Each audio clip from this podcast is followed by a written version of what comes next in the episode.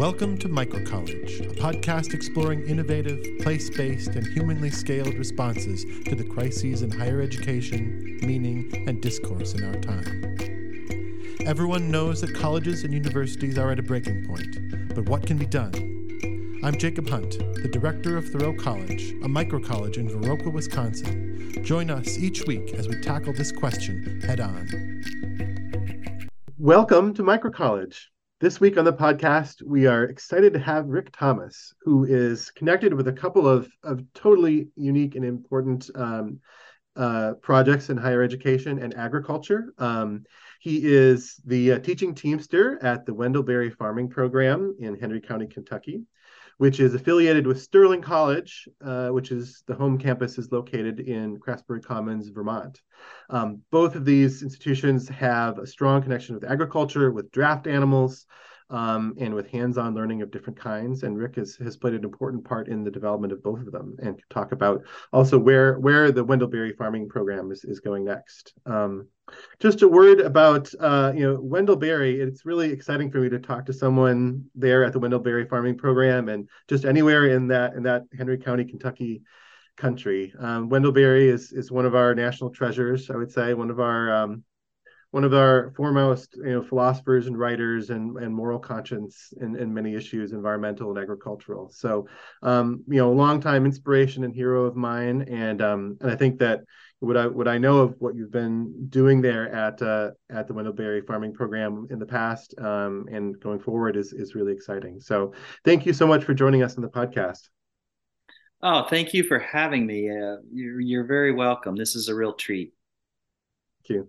So, uh, on the podcast here, we love to begin our conversations with people's lives and their biographies, and I think that really is also in the spirit of, of Wendell Berry and and uh, and what you're doing there. So, maybe if you could look back to when you were a young adult, um, when you were when you're you know coming out of high school, 18, 19, 20, 21 years old, where were you?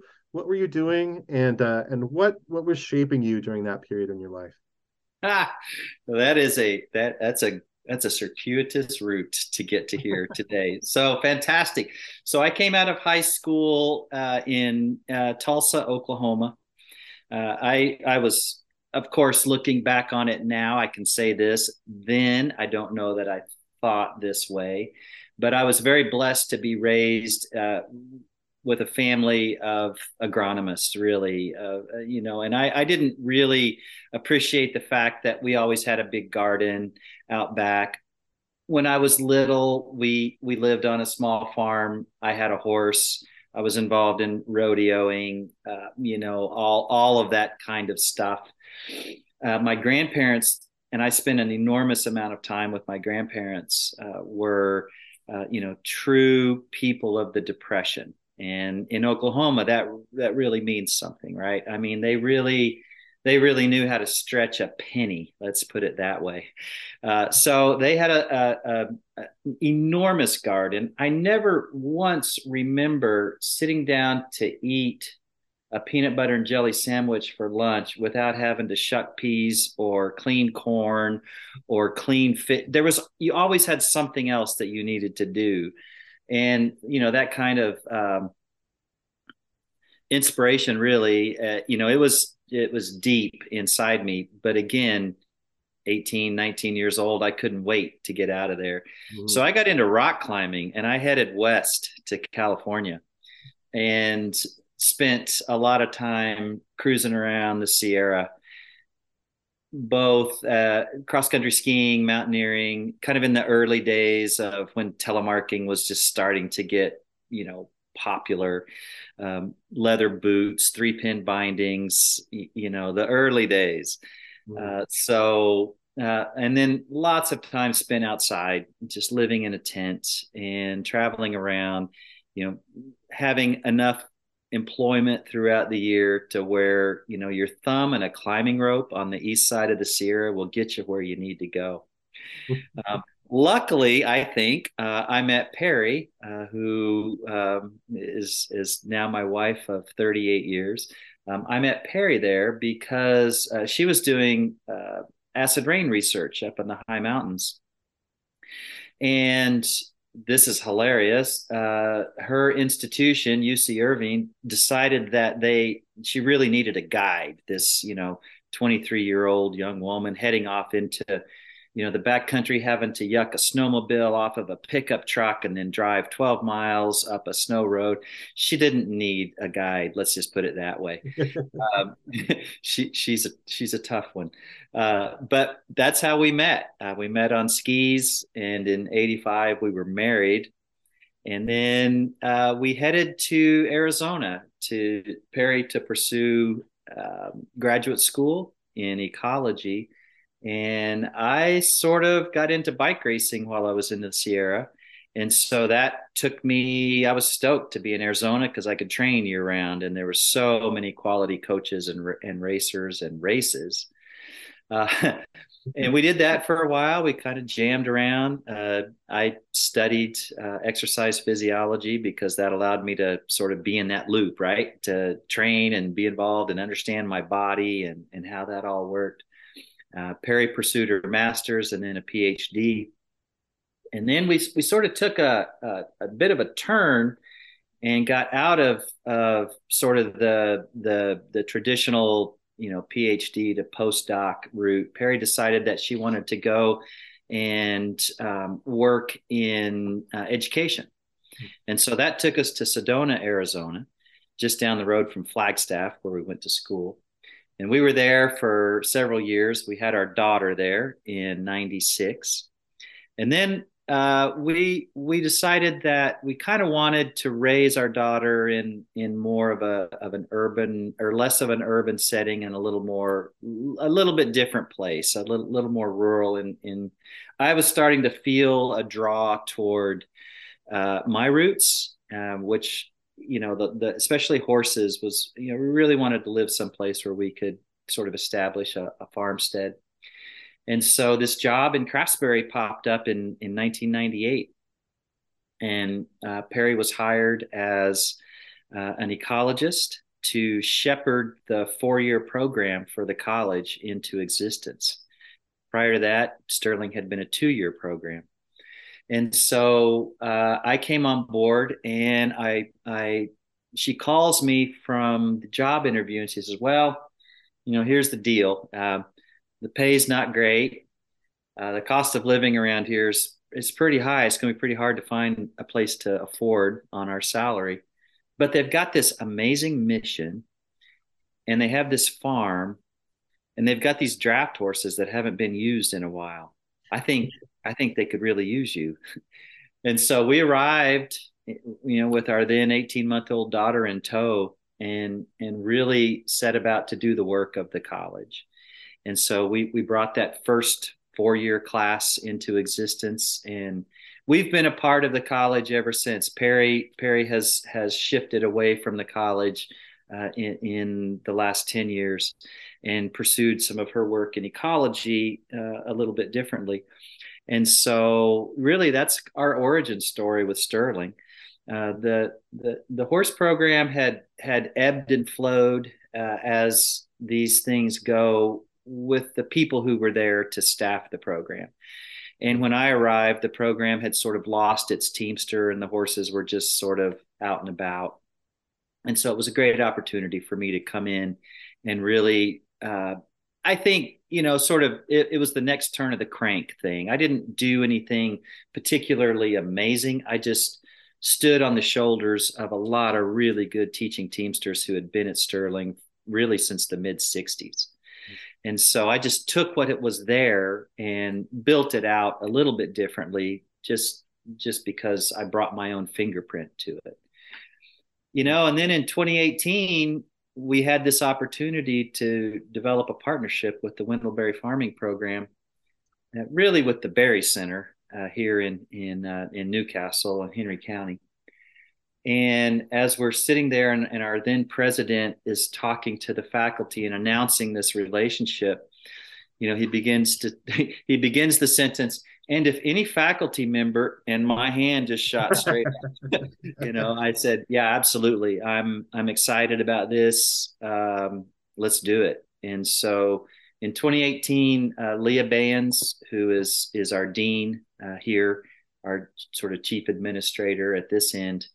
And, uh, she and I began to really build out what this program was going to look like, what this two year program was going to look like. We moved here onto what we call Hope Hill Farmstead in 2019, lived in a camper, and began to renovate the farmhouse. And the process of restoring a pretty beat up tobacco farm uh, has pretty much uh, been our you know we walk out the door we're either teaching or we're working the farm at this point. So you know that got us here and we're just finishing that was a, a built to be a two year program. So a 60 credit junior senior year type experience.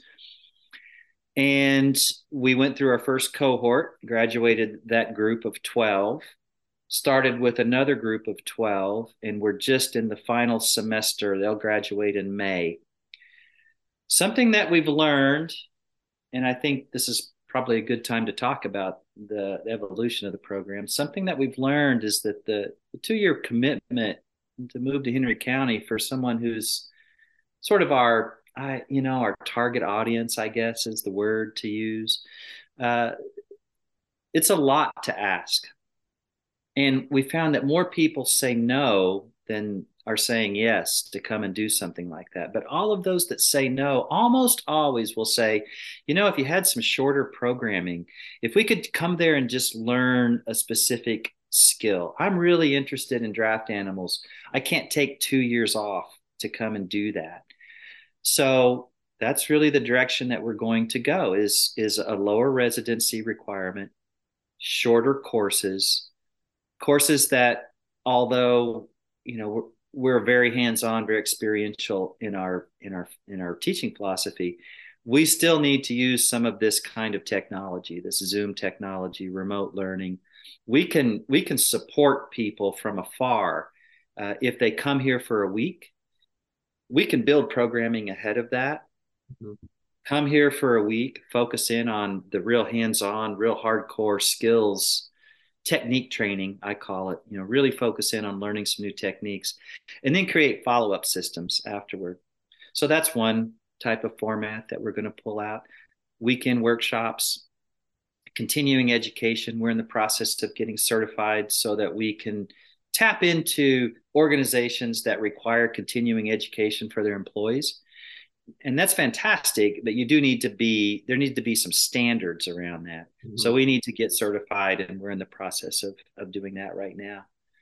So the program if you can imagine sort of condensing all of the what i you know it's all really cool stuff. But if you you know condensing everything down to a skills based instructional model that can happen in shorter time blocks and address more uh, we think we think address more people more more more people's needs i think can be met in this format. So this will launch we'll sort of roll it out um, pretty modestly this coming fall with with a few courses focused in on training woodland workers.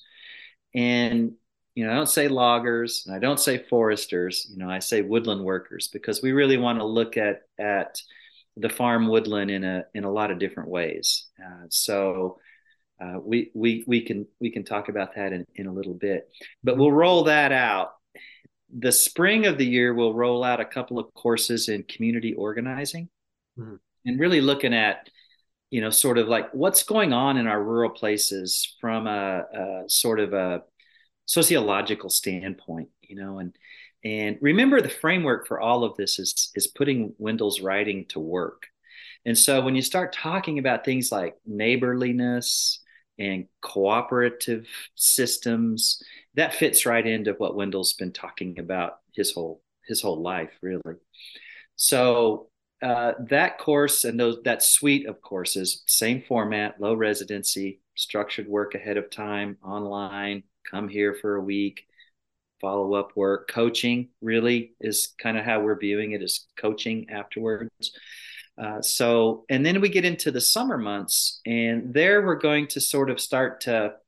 We have a little time before that, but we want to sort of figure out, you know, how some of these these blended agricultural systems that we're we're really excited about how to really teach those in these small formats. So, you know, certainly our livestock systems, certainly our agroforestry systems, you know, our grass management systems, our perennial systems. You know, how do we how do we put those together that's meaningful in these in this sort of low residency format? So uh, that would be kind of our round of the country year, to use David Kline's book as an example. And that's really one of our models. We really like that idea of, you know, teaching in the moment for the moment and addressing what's required of the moment. Uh, so, you know, teaching things at the right time of year. And that's that's to me it's it's pretty exciting because you know you think about the busy time of year for farmers is not a time to be offering a lot of curriculum right? And so our off months our winter time you know maybe our summer slump is a good time to get together in mid july you know certainly november december january is a really good time to to bring people here and and do some focused work. So you know that's the the overarching view. And you know the infrastructure that we're putting together at the farm is is really being built out to address that. Yeah.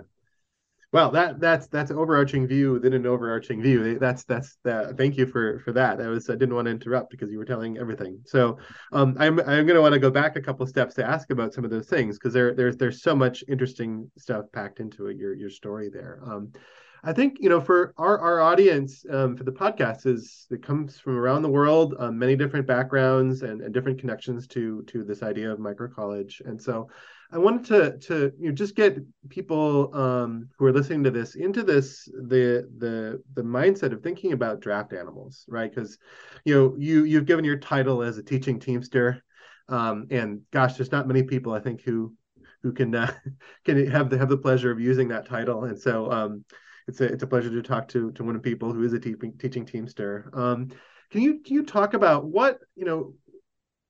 People listening to this might think, "Wow, this is archaic. This is you know why why is draft animals, uh, draft animal, draft power, um, draft animal farming or logging? Why is that something that um, people might be interested in learning about? What does it bring to the modern world?" Yeah, it's a super common question that I that I get, and often I, I don't know that I've ever answered it twice the same way. so, uh, you know, from the from the get go, the first thing is anybody who is showing an interest in this has clearly come to some sort of reckoning with the the both the the psychological and the environmental and sort of the the physical impact of burning fossil fuels on their farm. They've kind of come to that reckoning and and must be in some sort of a dilemma, right? Psychologically, and to where they're saying, I don't know that I want to use a tractor on my farm anymore. You know, I don't really know how to work on this thing. Every time it breaks down, which is like every day, I don't know how to fix it. And so I've got to call the tractor repair person to come to the farm. It's like $500 every time they show up right? There's this general reckoning going on. And i think what what happens is people start asking themselves well i really want to do this i really want to work my farm. I really i really want to have this relationship with my land. I don't know what to do but this notion of having draft animals here is kind of interesting. And i wonder how I would get into that. I wonder, you know, what that would look like. Like, like, of course, I see draft animals all over the every, you know, publication that I pick up at some point along the way. There's going to be some story, some something, right, of a of a of a draft horse, typically with a farmer behind it, you know maybe we associate that with with our plain communities our amish communities right? We, we have that sort of general knowledge if we're in agriculture. Um, but i don't think that is really where it comes from. You know i think it's this notion that developing a partnership with an animal is deep really really deep. And i i don't know. I've seen it I've watched it happen. I've seen people have this absolutely transformative experience when they come and spend some time, doesn't take long usually, working with my teams. It's a connection. And it's not the same feeling you get when you sit on a vehicle. It just isn't. And whatever that is, if you could tell me, that'd be great because that's how I would answer this. but whatever that feeling is inside of people, whatever is being triggered, I, it it is powerful. And so, you know, th- there's a lot to unpack in that comment, right? I mean, developing a relationship with an animal requires that you have access to animals and that you have access to animals that are reasonable right? I mean there's some real outlaws out there that that just you start to work with an outlaw and you're fighting this horse or mule and and and you're not getting your farm work done well that's not going to work right? So there's this real need for good animals. There's this real need for animals that can handle a new teamster. Well that's where i come in. You know that's that's what i've sort of built my career on is not only you know training teams but also training teamsters. And so uh yeah i just it is a little bit archaic certainly. But the thing i the you know get back to that tractor repair bill. The thing about most draft animal equipment it's it's you can start you know with with a with a general tool set which you've probably already got in the shed a very general basic tool set with a very basic sort of mechanical mind you can just about fix anything that's draft animal powered really. I mean you know if, if it's ground driven and you can't figure out what something's supposed to do you just have to move it around. Yeah. and you'll oh that's what this thing does. And here's where it's broken. Uh, you know you do have to have a little bit of a you have to be pretty creative. And further although the equipment is still around especially the older equipment it's growing rustier by the day you know because it's sitting in those old barns it's sitting in the hedgerows it's it's hidden off as soon as the tractors came in that equipment was pushed aside. So you know there's a little bit of ingenuity that has to go into things. Uh, so there's that. There's that deep seated connection that happens when people start to work with draft animals that i don't know that you may experience with with the machine. There's a level of craft associated with the, the teamster's trade.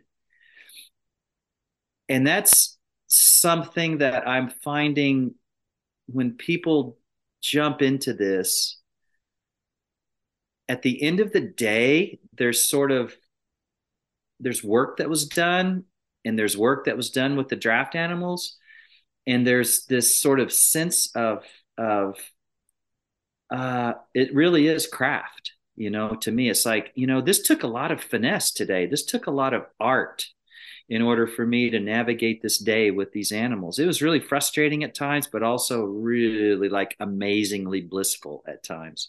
Right.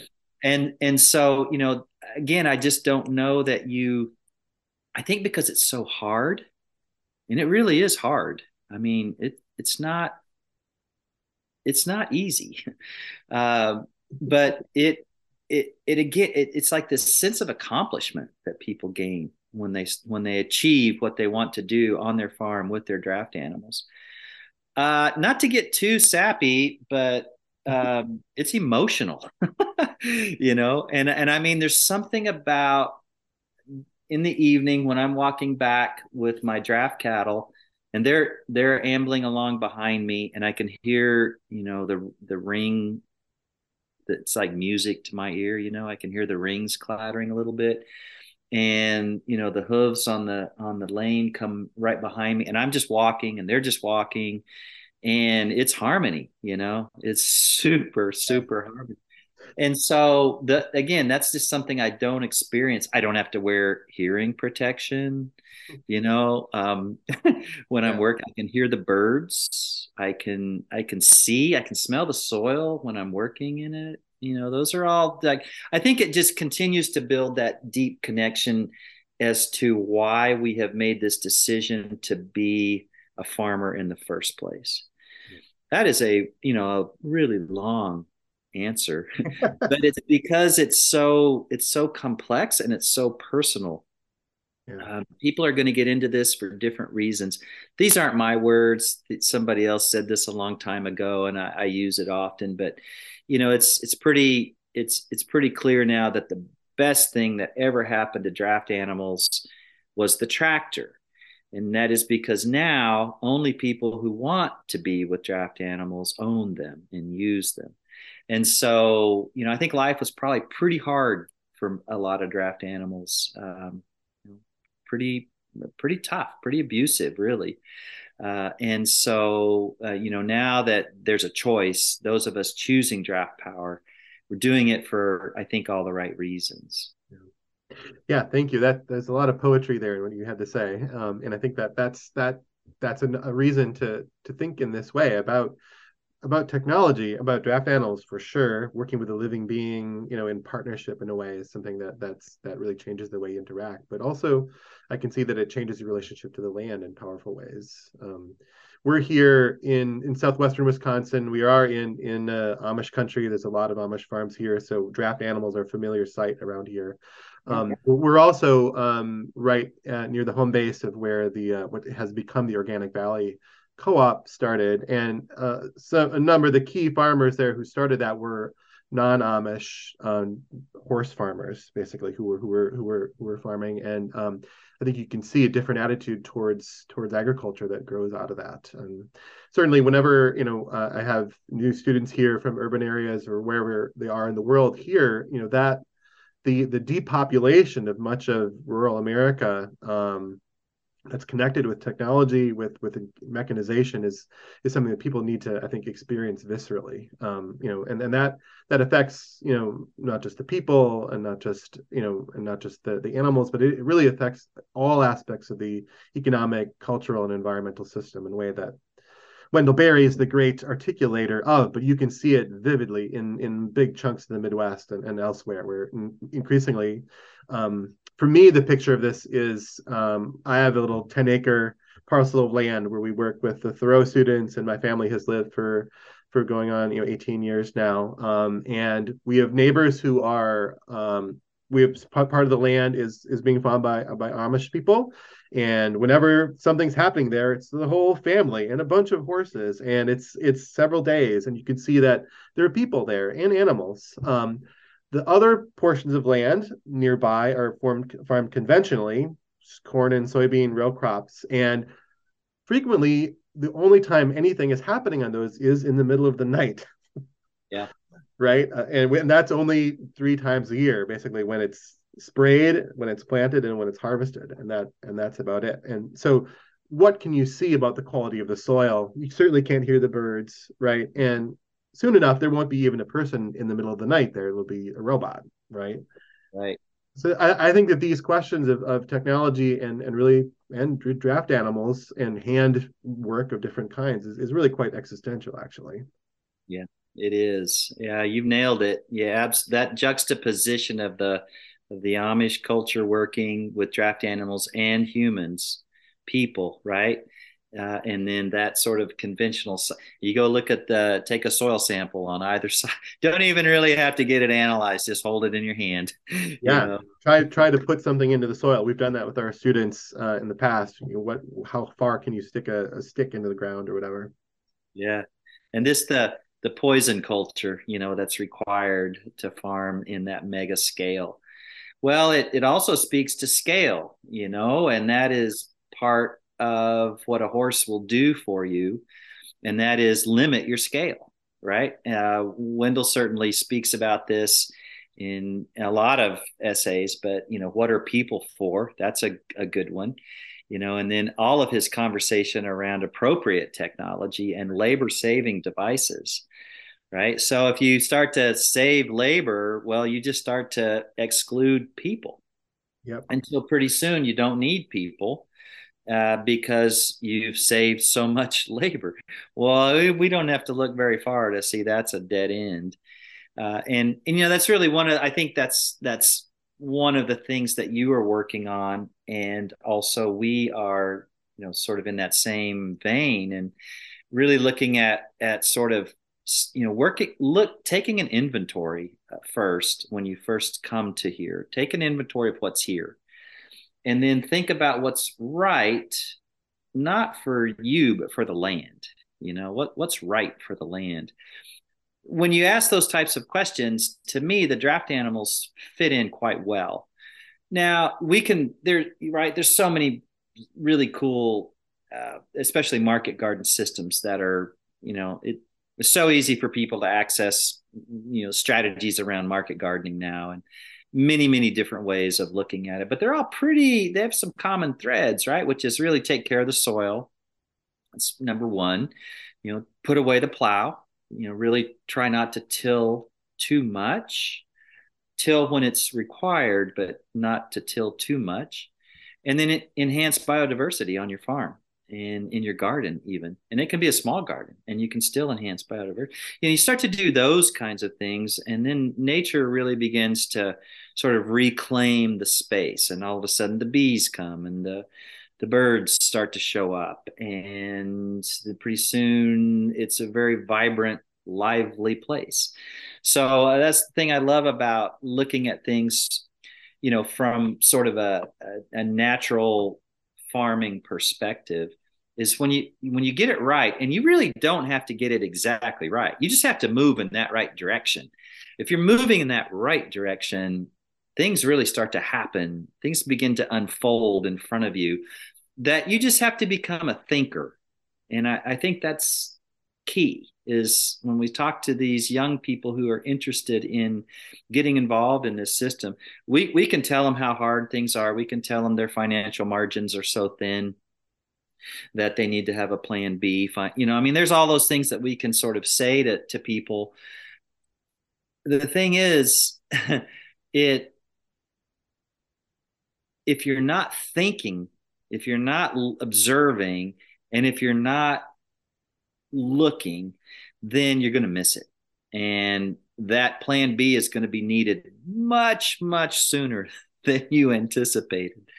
So I think that's something that the microcolleges in general, but this sort of sphere that we work in, this space that we inhabit, it really it's creative problem solving. You know, it's critical thinking. It's uh, it's it's sitting down and and notice we haven't once you neither you nor I we haven't once talked about labeling any of this, right? We haven't talked about the kind of farming around organic or regenerative or restored, where you know, and I think staying away from those words is really important.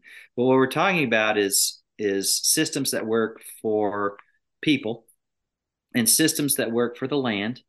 And where's that intersection? And it may not be one in one camp or another, but it has to be in some way, shape, or form moving the land toward its natural state. If we otherwise we're just fighting it right? We're fighting the natural process of the land.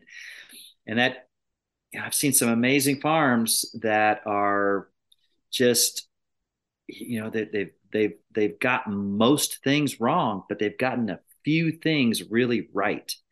And nature has sort of encapsulated them and is like got this you know it's just sort of putting her arms around them and saying, "Okay, I see you. I see what's happening. You know, this is cool. Um, I'm gonna, we're gonna get there."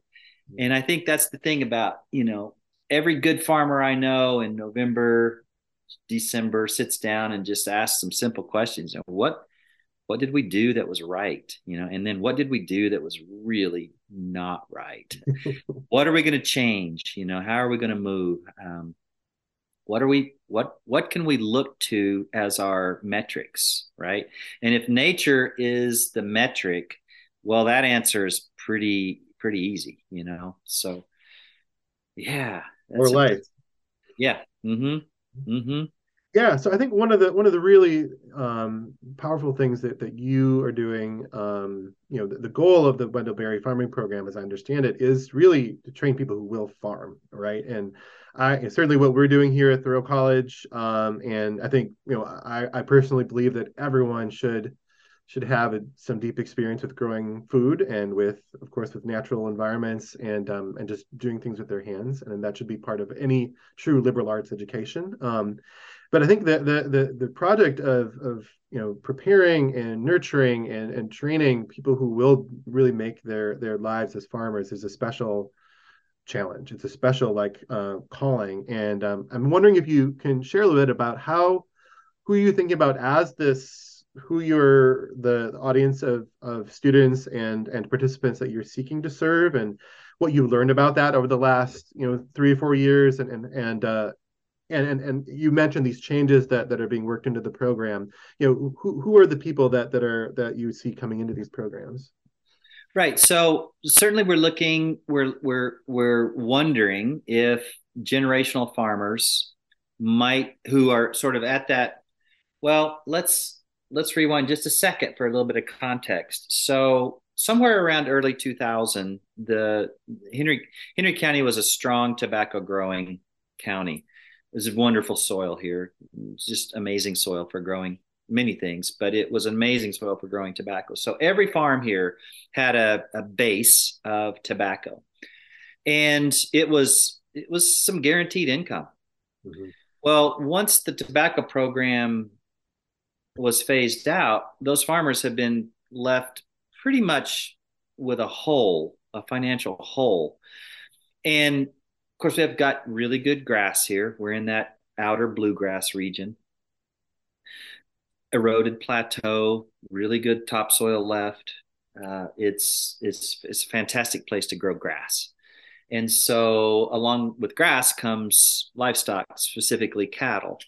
And so, cattle was sort of always here, but people have started to say, well, let's let's let's amp up our cattle production, and that will clean up the gap for tobacco. Well, tobacco, because most farmers were enrolled in the in the tobacco co-op, were were given parity pricing on their crop. So they knew sort of when they put that soil, when they put when they put the seed in the soil, they they kind of pretty much could count on an X number of dollars going into their bank account in January.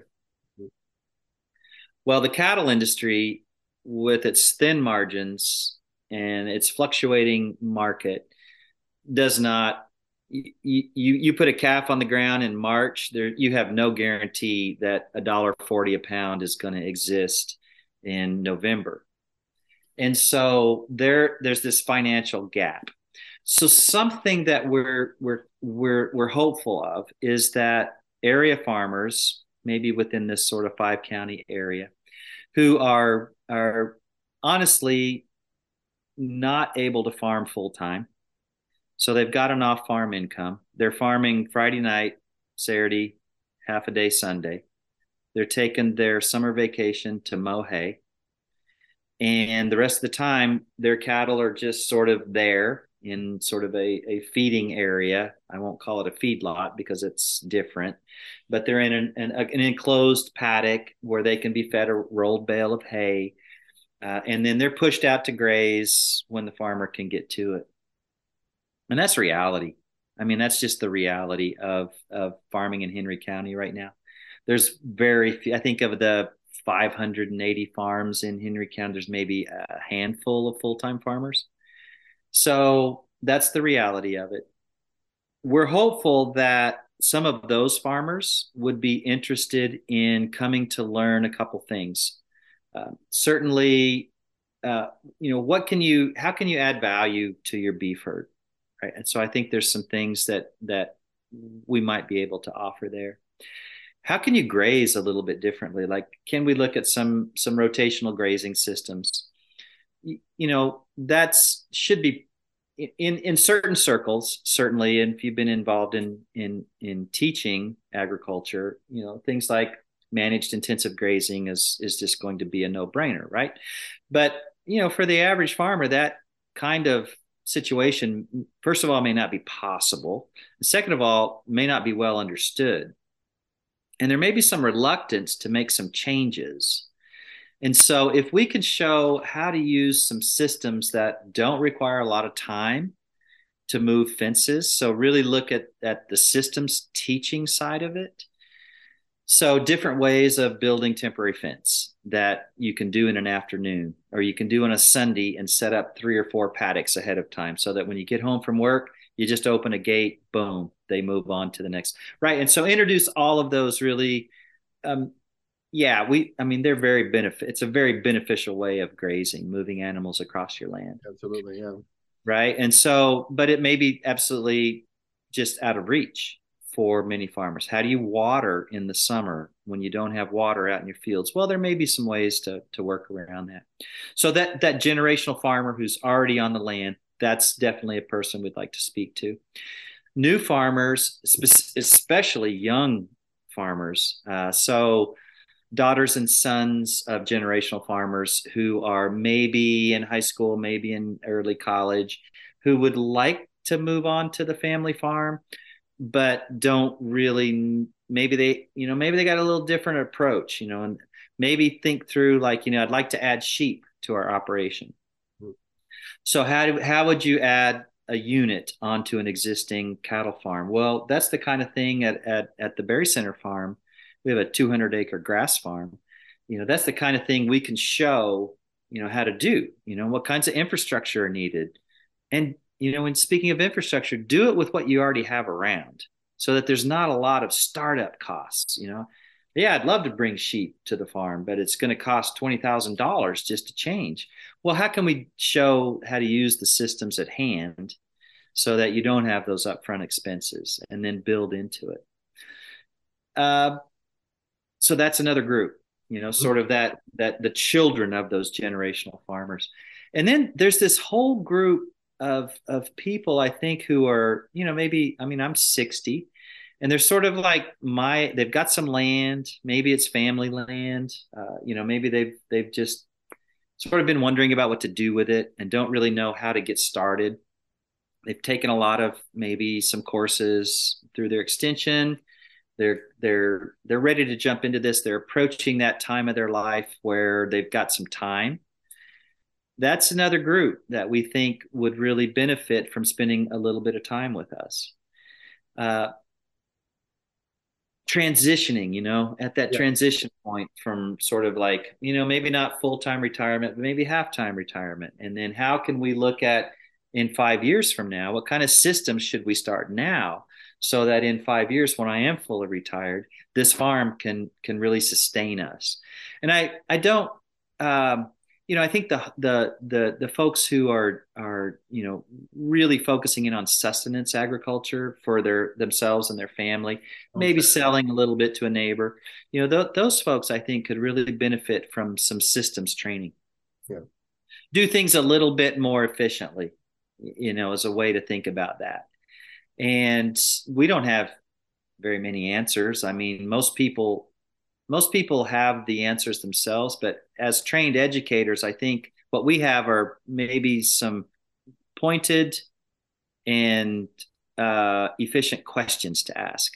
I, I would say that's really you know i'm not going to speak to a farmer about what they should do but i might be able to ask some questions that lead the farmer to an answer simply because of spending my entire career in the classroom you know and, and thinking more socratically around how we enter into this conversation that's where i get really excited about things you have all the answers on your farm you know it better than me you know it better than anyone yeah. and so i might ask some really just hard and pointed questions and get you to a place to where you're thinking about things I come back to this notion of systems thinking, and that's just how I'm. Uh, that's how I'm wired. But to really come back to like, how can we improve systems so that they become more efficient? And what does efficiency mean to you? I don't do things very efficiently with draft animals for sure, uh, but it's it's I've developed systems that make it as efficient as it can be. So those are kind of I think the three main pop generational farmers children of generational farmers, and then folks who are transitioning into some other part of their life where they maybe own some land or are about to buy some land and are ready to sort of like dive in, you know, and like, where do you get started? Yeah, I love that the notion of, of using the Socratic method to, to teach practical things like farming. I think that that really speaks to also the micro scale that you have to have to be very very up close and personal to do that kind of teaching, which is you know one of the most ancient and powerful ways. Yes, yes, you're right on. I mean, it's it's coaching really, and it, that's that's kind of how I'm envisioning. I'm not. I'm you know 25 now years in the Sterling College classroom, and now I'm transitioning to this sort of continuing ed model where I'm not going to have students in front of me every day.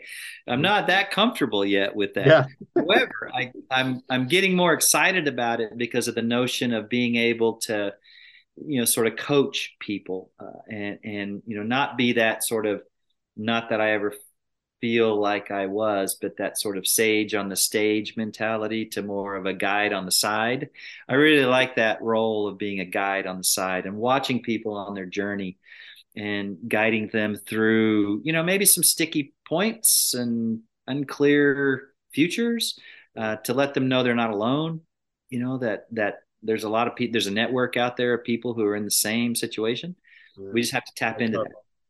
Yeah. Yeah, I imagine. So those three groups you've outlined, um, they're. I'm, I'm guessing those are all three of them different from the students you were working with at Sterling. Yeah, absolutely. Yeah, I think the the Sterling student, you know, they're they're at that point where not that Sterling is any close to typical, uh, and not that a Sterling student is anything like whatever a typical college student is like now. Yeah. Uh, you know, you come to a work college, which Sterling is a work college. You come to a work college with a little bit different headspace. You know, you you kind of know you're going to be you're going to be working hard. You live in a small community with a little different approach. I mean, a 89 member student body. That's a different than 8,900 or you know many many thousands. Uh, you know, that's a, just a very living in community is what's drawing those people uh, to the to the place, and then the work itself, both in the classroom and definitely outside the classroom, which is why most of them are arriving, is they want to work outside, learn outside, and be with passionate educators who are also working outside and thriving being outside. So yeah, it's a it's a really different. I think continuing education in general draws a different group of people uh, but you know, I still hope there's some similarities. You know, I, I always say about a Sterling student, you know, they're the they're the kind of folks you would invite to supper, and they're going to stay and do the dishes. Yeah, yeah. I think there's a lot of things that that uh, I'm inspired by, and and uh, yes, feel some kindred spirit with with what Sterling has modeled, including you know the integration of agriculture, the size, um, the the sense of community as I sense it, and and also the so the expeditionary component is something that we do here as well. And yeah, absolutely. People, yeah. people who haven't heard about it should check it out. It seems like a really beautiful place. You know, it is, and it's it's it is it is held true to its to its core for a long time, and through a lot of changes. And and while we we look different now than we did ten years ago, then ten years ago we look different than 20 years ago, right? So, uh, but there's a core there uh, that is um, so present and so uh, accessible. You know, is something that I you don't have to come there with any sort of expeditionary skills, and yet you will leave there. Being able to navigate you know you can live in you could go to the boundary waters and spend 45 days living out of a canoe and a pack basket. And yet you could also go to new york city and uh, you know be invited to a you know black gown event and be perfectly comfortable there too uh, so uh, yeah. it's it's a training adaptable people that's what i've always sort of felt like is we're training people i've always thought that they, they're they're sort of kindred spirits to coyotes and oak trees. You know, they can sort of survive just about everywhere. so fascinating, yeah. Um, yeah, so I, am wondering. I mean, if you you know at a place like Sterling, where you have people are there for four years, they're they're there full time, they are maybe you know closer to conventional college age. Um, you know, there is this sort of integration of, you could say, uh, the humanities as well as these these kind of hands-on experiential kind of skills. I'm wondering there at at um, as the Wendell Berry farming program evolves, wh- where does that kind of literary and humanities tradition that's modeled so beautifully by Wendell Berry, how does that come into the work you know, as you as you're doing as you have been doing it and as you see it going forward? I've always said that the humanities tie together our curriculum.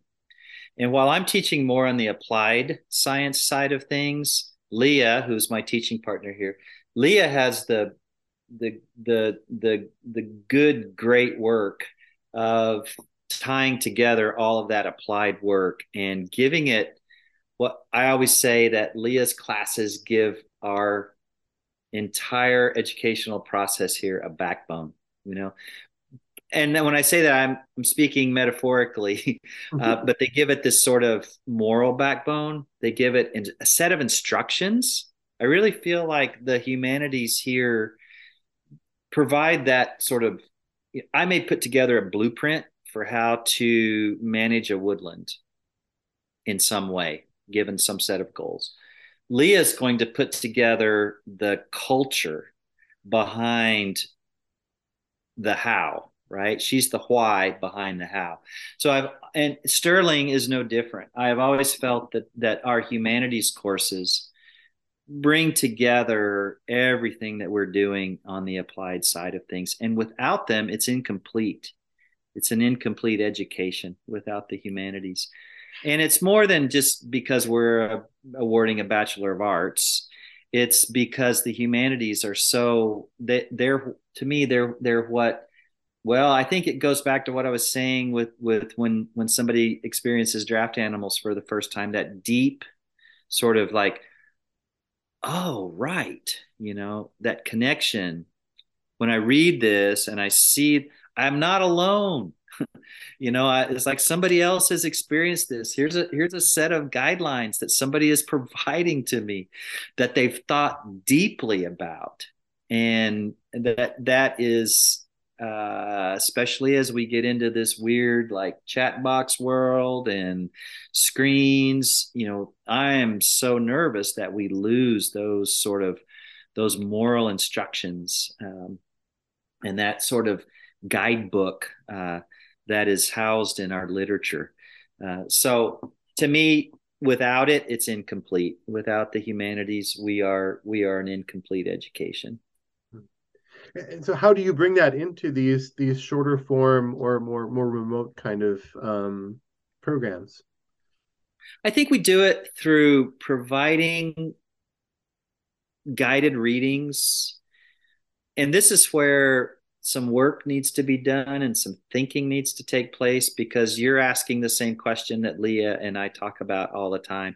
How do we, you know, how do we if if if we're not physically sitting at Lane's Landing, Wendell's farm, if we're not physically sitting there dipping our toes in the Kentucky River and reading about anything that Wendell has written mm-hmm. and, and how do we, you know, how do we bring that to life?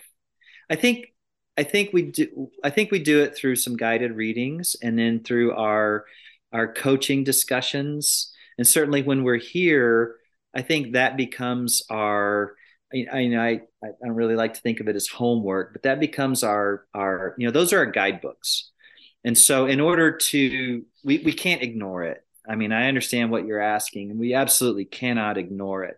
So in a short course format, you may only have a week's worth of time here, but that doesn't mean that they didn't have three books to read before they arrived. Sure.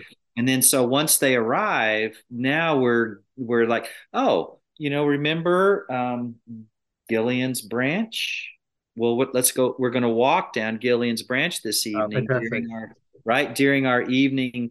And Leah is a, uh, you know, she is Leah's many things, but one thing is she's a a just a uh, encyclopedia of agrarian literature, and so you know she will draw from not just Wendell, but those writers who have inspired Wendell, and those writers who have been inspired by Wendell, and so you know she draws from this breadth of amazing sort of just well she sparks people's imagination by the kinds of readings and discussions that she leads. And so I think that's a huge part of how we do it. Um, I hope we can do it as well as I think we can. It's going to rely on on our people to do the work, you know. So there's going to be a little bit of that sort of reckoning that needs to take place. But uh, right now, it if there is a casualty of this format, that's going to be it you know is is you don't have that sort of deep time to spend with students. But I think your learning objectives and your, you know, sort of the essential questions that you bring to the table and your outcomes, they have to be tailored to this shorter format. And so, uh, you know, but again, we've got some non-negotiables, and that is we're going to do some reading, we're going to do some discussion, and we're going to do it around the edges of the day. You know, while we're having a meal, or you know, during a break. Right, we're going to bring those kinds of conversations, and it's going to be extremely immersive while you're here. I see it being extremely exhausting. to tell you the truth. Uh, but that's great. It's that kind of thing when you hit Saturday and you send everybody home. Uh, you're you, you you know the connections are just like you're just kind of in that like sky high moment, you know. Yeah, beautiful. I think I'm, I'm really rooting for you to to to stick with that aspect because I think it's essential. Um, and I think you, you know, with your connection to to Wendell Berry and those specific places, right? It's those places are not any places. They're they're you know, place is not abstract, right? I think that's one of the things you can get from Wendell Berry, and uh, you know, you can learn by walking behind a horse or an ox as well. His places yes. are are unique um, from place to place. Um, but you know, I think that for for us here, I mean, um, I don't know how familiar you are with uh, with biodynamic agriculture. Um, that's something that we're we're studying here and and um, part of our influence. But um, you know, in in uh, you know biodynamics, the thought of, of Rudolf Steiner, you know, agriculture is cultural right? It's not primarily part of the economy. It's not it's not it's not about money primarily. It is a it is a cultural institution. And you can see that when like the amish across the road from my house, right? Community is built around around the labor, around the the land, around the animals, around the food, and I think that it, it is properly part of part of the humanities. Really, agriculture is. I think it, it sure is. You you've nailed it really, and I think biodynamics provides again another type of framework to view the relationship that people have with the land. I think at a pretty deep level, uh, I, I really applaud. I, I've had the pleasure of having several biodynamic trained gardeners mostly come to Sterling and, and guide our gardening program there. And just the, the really, well, uh, the changes that happen to our soil, to our plant growth, to us really? I mean eating that nutrient dense food you know building the preps and going through the process of well, it's funny we are talking about this because just today we were making some some clay slip and i sort of found myself thinking about vortexes you know um, when i was stirring the slip uh, and just understanding those life forces that are so ever present and uh, it, you know greatly ignored and so those of i think it's a special it's a special place when the pers- one's perspective of working on the land is viewed through the lens of, of biodynamics. Yeah, right. Well, Rick, I really it's been a pleasure to talk to you today. It's it's a yeah, I really admire your work and the work there that you're doing. It's so important. Um, thank you for taking the time to talk to us. Uh, you're so welcome. Thank you so much.